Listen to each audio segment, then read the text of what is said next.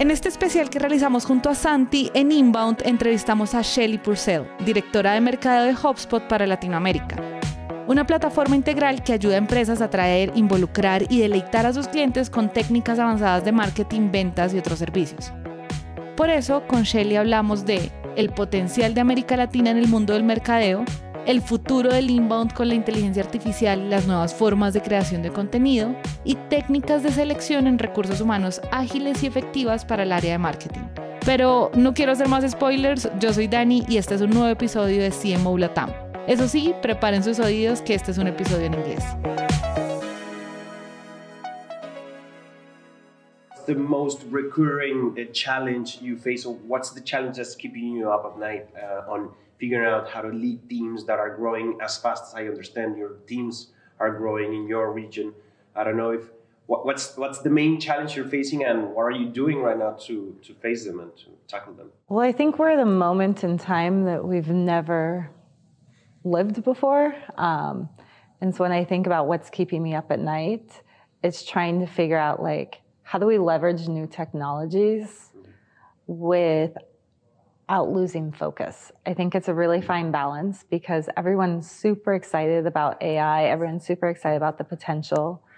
But at the end of the day, we still have our you know day-to-day work that we're doing and that hasn't necessarily changed at the same pace as the technology that we're able to leverage. So it's trying to figure out how to best support my teams with using new technology and AI but also helping them continue to focus on where they should be investing their time and efforts. You think you think there is a there is a change on like on the basic paradigm on how to lead marketing teams with the new technologies?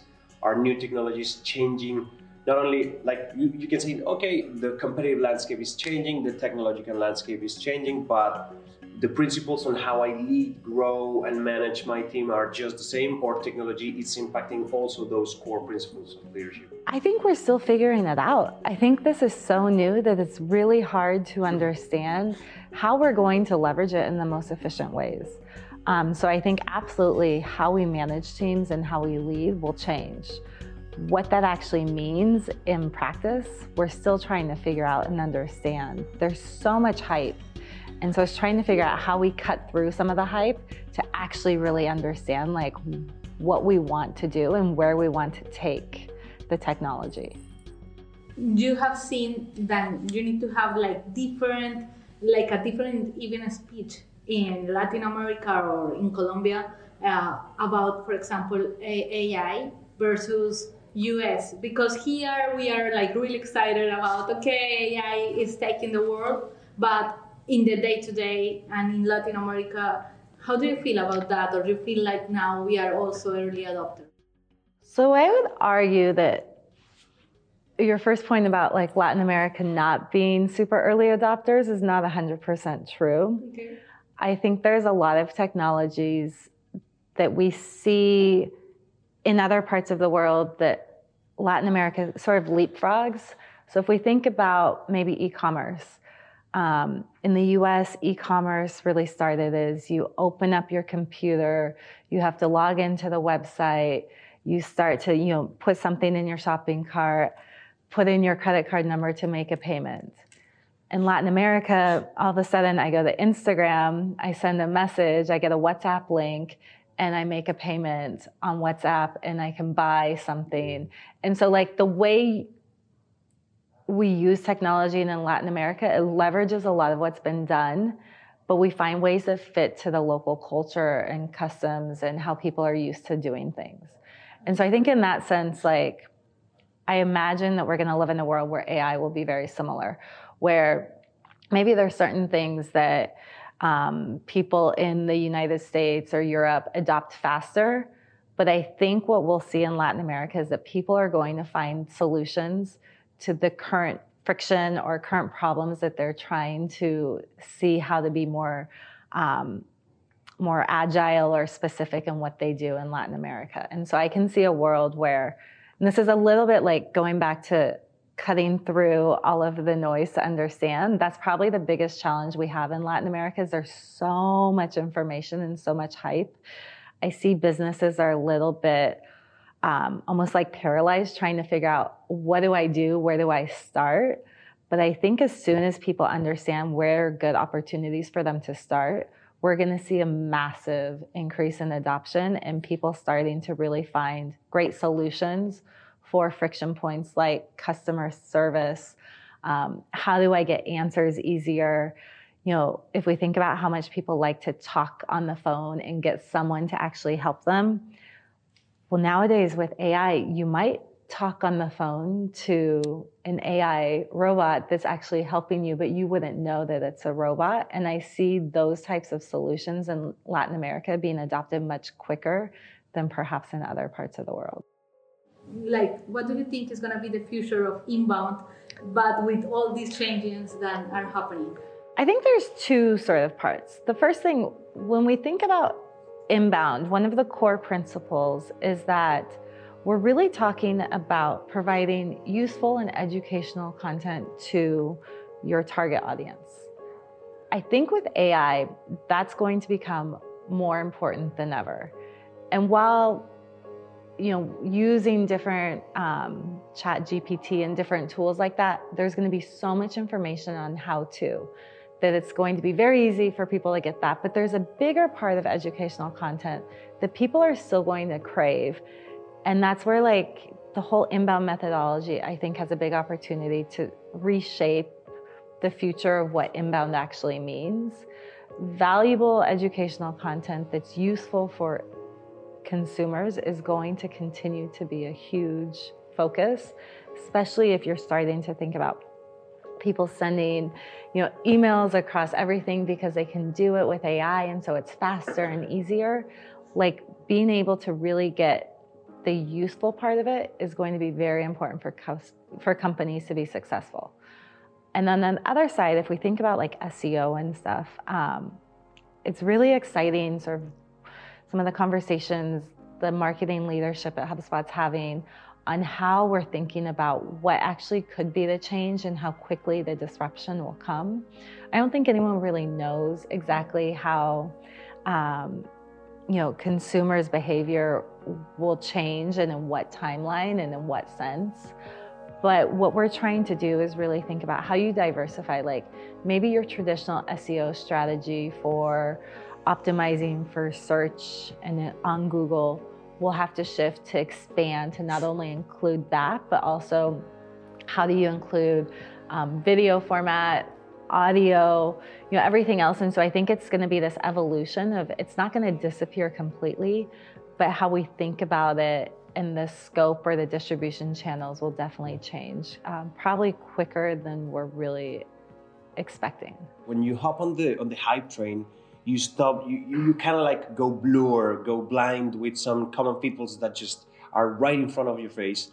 And i wanted to i want i want you to share like your perspective on what could or potentially be those pitfalls when approaching integrating ai in your into your processes uh, in marketing areas for example. So what what are those things that you we should be aware that okay cool go play go integrate go try go test but there are some common pitfalls that you shouldn't be um, like obtuse about. Yeah, I think the first one is quantity versus quality. Um, AI is going to allow us to create much more content at, in you know at paces that we've never done before. That doesn't necessarily mean it's going to be at the quality that our target audience are, are expecting. And so, how do you find that balance? Because if we talk about emails, like HubSpot launched a lot of tools this week where basically you can go into the tool and have AI draft an email to send to prospects for you. And that can take two seconds, and then you can send off all of those emails. On one hand, you're saving a lot of time, but on the other hand, if you don't spend time really being thoughtful about what you want that email to say and how you're going to show value to the you know intended audience of that email, you're going to lose the opportunity. And so I think there's going to be some pitfalls of companies just trying to, you know, create massive amounts of content without necessarily thinking about the quality side of it. And so if you use AI to help you come up with better prompts or you know test different subject lines it's going to allow you to make sure like you're getting the most impact out of what you're doing as opposed to just focusing on quantity. And so i think that's probably my biggest concern is just like how easy it's going to be to create content and how it can't only be focused on like the quantity. You actually have to be more specific and more thoughtful and spend more time thinking about the quality of it. You know, ChatGPT or DALL-E or Midjourney is not going to give you like the finished piece. You're still going to have to, to you know, to uh, like polish it in the end. And the human factor, the human factor within this whole massively created content machine is going to be like how we are like the, the editors, the the proxies for the audience. Like you know, being the accountability partner of this huge content creation machine yes. where you can be the advocate for your audience right like you you need to be that bridge because ai and these whole new tools are not the uh, are not crossing are not closing that gap that as fast as, as we expect and and right now it is not closed yet no and also ai is using existing you know content that's already out there other people's opinions. And so where you add value as a marketer is like taking a lot of that, synthesizing it, but then adding something new to it.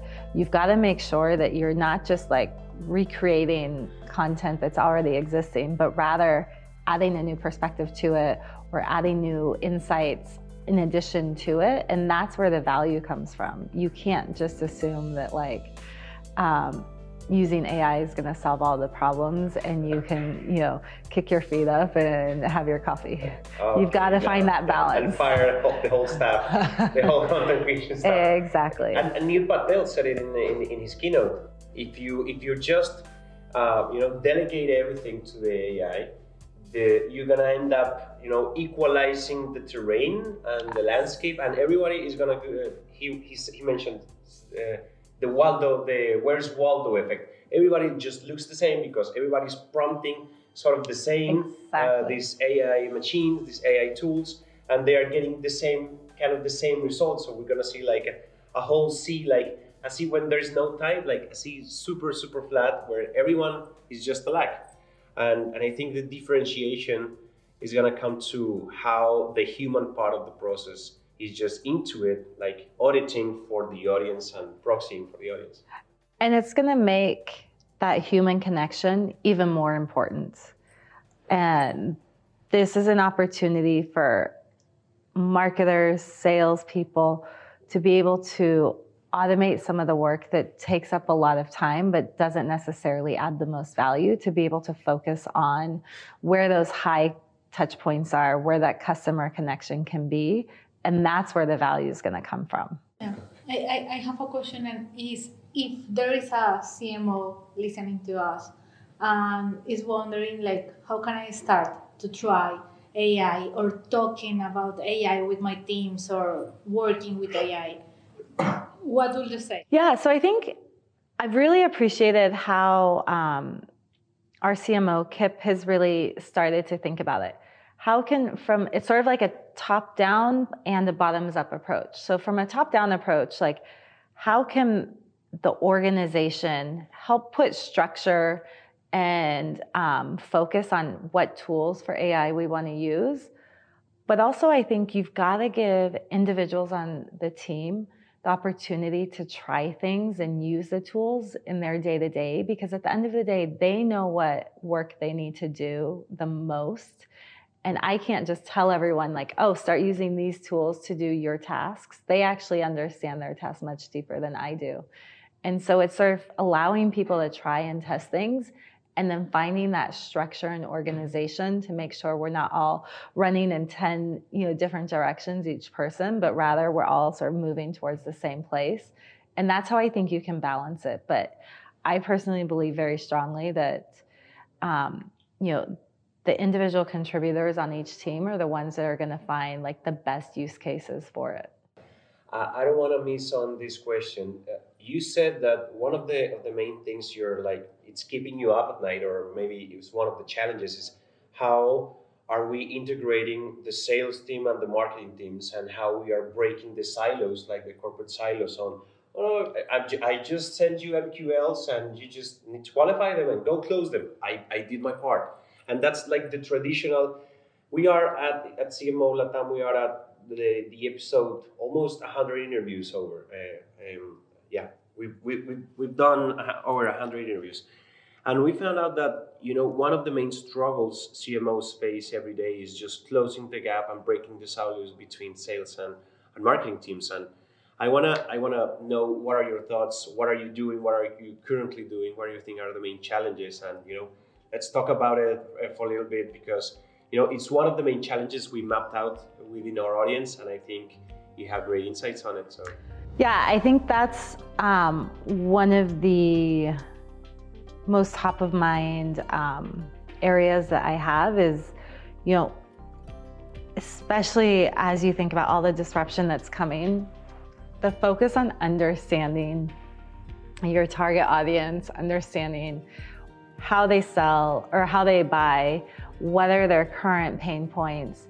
It's going to help both the sales and the marketing team and that alignment and that connection to really figure out how we complement one another's activities is where there's a huge opportunity to um, you know, provide that customer connection, provide that great experience that customers are going to seek more and more, especially as you know technology starts to take over many other parts of the buying process. And so I think it's really important um, to have that alignment, not only with you know the head of sales and the CMO, but across every single layer of um, the teams. And so, you know, it's thinking about like how the individual sales reps are sharing what they're doing, what their customers and prospects are saying with the marketers that are creating content are thinking about you know how to generate more QLs, um, you know mid managers, et cetera. There's so many aspects of how each insight can be something that you can really build into a bigger strategy. And those alignments can't just happen at the top nor just at the bottom. They've, ha- they've got to happen across all layers of um, the team. Do you have uh, some advice on, on some structural advice or maybe tactics advice on how, how, how to lay out the strategy on closing the gap between sales and marketing and what you're, what you're speaking to? uh, I don't know if you can help us like visualize how a CMO listening to this or watching to some clip or reel here uh, can start closing the gap on some tactics they can start doing. What uh, on a weekly basis you can strategize like this with the sales or i don't know. Yeah so i think um, one of the things and i can't take credit for this uh, was actually an idea of our sales leader for latam. Um, we put together a program called adopt a Mar- marketer where each person on our marketing team was assigned um, a sales counterpart and a manager on the sales team to share. And I think what that does is like, it's very easy to just have that alignment happen at the strategic level when you're talking about planning or when you see that metrics aren't hitting both of the teams in the way they need to. But on the day to day level, the more that marketers can understand what a rep actually does, what are the challenges that their prospects are talking about, it's going to help marketers think in a new perspective on like how we talk about our products and solutions, how we create content that's really relevant for what they need. And it helps just to get much deeper in that connection. Like one of the folks on my team after we started, started this program, he's like, I love it. Now the reps come up to me and tell me all kinds of ideas, and we're constantly talking, and that breaks down so many barriers. So I think it's like putting a structure in place to create and build those relationships, and then letting those relationships themselves flourish. If you start over again, like I take you out of HubSpot and I put you, I don't know, on your own startup, for example, mm-hmm. and, and you're building a team uh, because we know for a fact that uh, some CMOs here mostly are like enterprise level, like huge, I don't know, consumer goods or, and, and all that stuff. But we have a portion of the audience that is just people in a startup. They just raised, I don't know, five, ten million dollars, and they're just starting out. They're they're reaching for product market fit, And what would be the advice on building high performing marketing teams on, on a startup phase? If I take you out, what would be the first couple of things you do if you have to like start from scratch? Yeah. But of course, with resources and funding. And I think it's a great question. Um, I think my team would agree that I try to really empower my team to be able to make their own decisions. And I think that is what has allowed us to be successful as we've grown. And so I think my advice is like hire team members that have strengths that you don't have or that are experts in areas that you are not and trust them to be able to build that specific part of marketing. Um, I think too many times people get um, nervous by having someone that's smarter than them or more capable than them in a specific function. But I think, especially it, across all companies, but especially in startups, there's more work to be done than there is time to do that work. And so if you have a, a team that can start to tackle all of the different areas so you don't have to be overseeing that, it's just going to allow you to do more quickly. And I think startups, it's all about like how quickly you can start yeah. to show that um, impact and value and where you're focusing. And so I think hiring is probably one of the most important things and taking time to make sure you're making the right hires. Um, that pressure of like, oh, we've just got to get people on the ground to start doing the work actually can go the wrong way if you don't make sure you're taking the time to really understand if you're hiring the right people. Do you have like a sort of like a framework for hiring, or does HubSpot has a framework? I know in sales, uh, there's books written about how HubSpot hires people, but I don't know if you have like a personal framework on screening candidates and all that stuff. I think we do a couple things that I really love. Um, when we hire someone, we have sort of an interview panel. So it's not just the hiring manager that's part of the decision making. And in the hiring panel, we look for people that are looking for specific attributes or skills for the candidate. And so if I have three people on my hiring panel, I give them all different areas to focus on when they're interviewing that candidate. Um, and that helps us create um, or remove biases from the process. So it's not just like, oh, I've got a good feeling about this person, but actually we're looking at different areas of expertise we want this person to have and making sure we're asking questions to interview um, about those specific attributes. The other thing we do is we really try to create an opportunity to remove as many biases as possible. And so, um, you know, when we look at, I'm going to interview six different candidates, I'm going to make sure I'm asking the same questions to each of the candidates.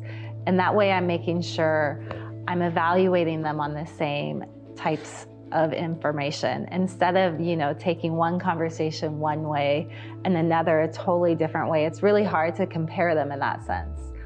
I also find it really helpful in marketing uh, to do what we call an assessment. So like a written um, thing that allows you to look at maybe what are some of the types of projects that this person in this role will be working on give it gives them an opportunity to get an, a better understanding of the type of work that they would be doing in that role. And it gives the hiring manager an opportunity to see how they think. Not necessarily you can't expect them to answer the assessment you know in the correct way because they don't have all of the context but it helps you understand how they think you know especially if it's a role that involves a lot of writing how is their grammar um, you know etc but it, it, also helps remove some of the biases of just a conversation because in an interview process, it's really difficult to know um, and get the full picture of what a candidate's going to be. But you've got to find the right ways to do that. And I think it's really sort of focusing on this is a joint process. It's helping the candidate understand you know what we're looking for but also showing the candidate what kind of company what kind of role what kind of team that they would be coming into because you want to make sure it's a good fit for both sides it's not necessarily going to you know the worst you can do is hire someone and then three months in they say oh I didn't realize this isn't kind of what I was looking for. And so it's really sort of making sure that you have that open, transparent conversation before you make the final decision. We have I don't know if you have something, you know, uh, some final words for our CMOs in the community or. No, I, I, I would just say like I think we're living in one of the most exciting yet challenging times um, as we sort of think about all of the disruption and change that's coming to marketing. And so um, I would just say, like, it's going to be really exciting, but we've got to become a community together to figure out, like, where marketing goes in the future. Y esto es todo por el episodio de hoy, pero como no queremos que la conversación quede hasta acá, podemos continuarla en LinkedIn con Santi, que lo encuentran como Santiago Cortés Calle, y conmigo, que me encuentran como Daniela Arias Daza. Y bueno, este episodio fue posible gracias al equipo de Naranja Media. La producción de este episodio estuvo a cargo de Nicolás Pava, el booking por Catherine Sánchez y el diseño de sonido a cargo de Alejandro Rincón. Yo soy Dani La Negra, nos vemos muy pronto.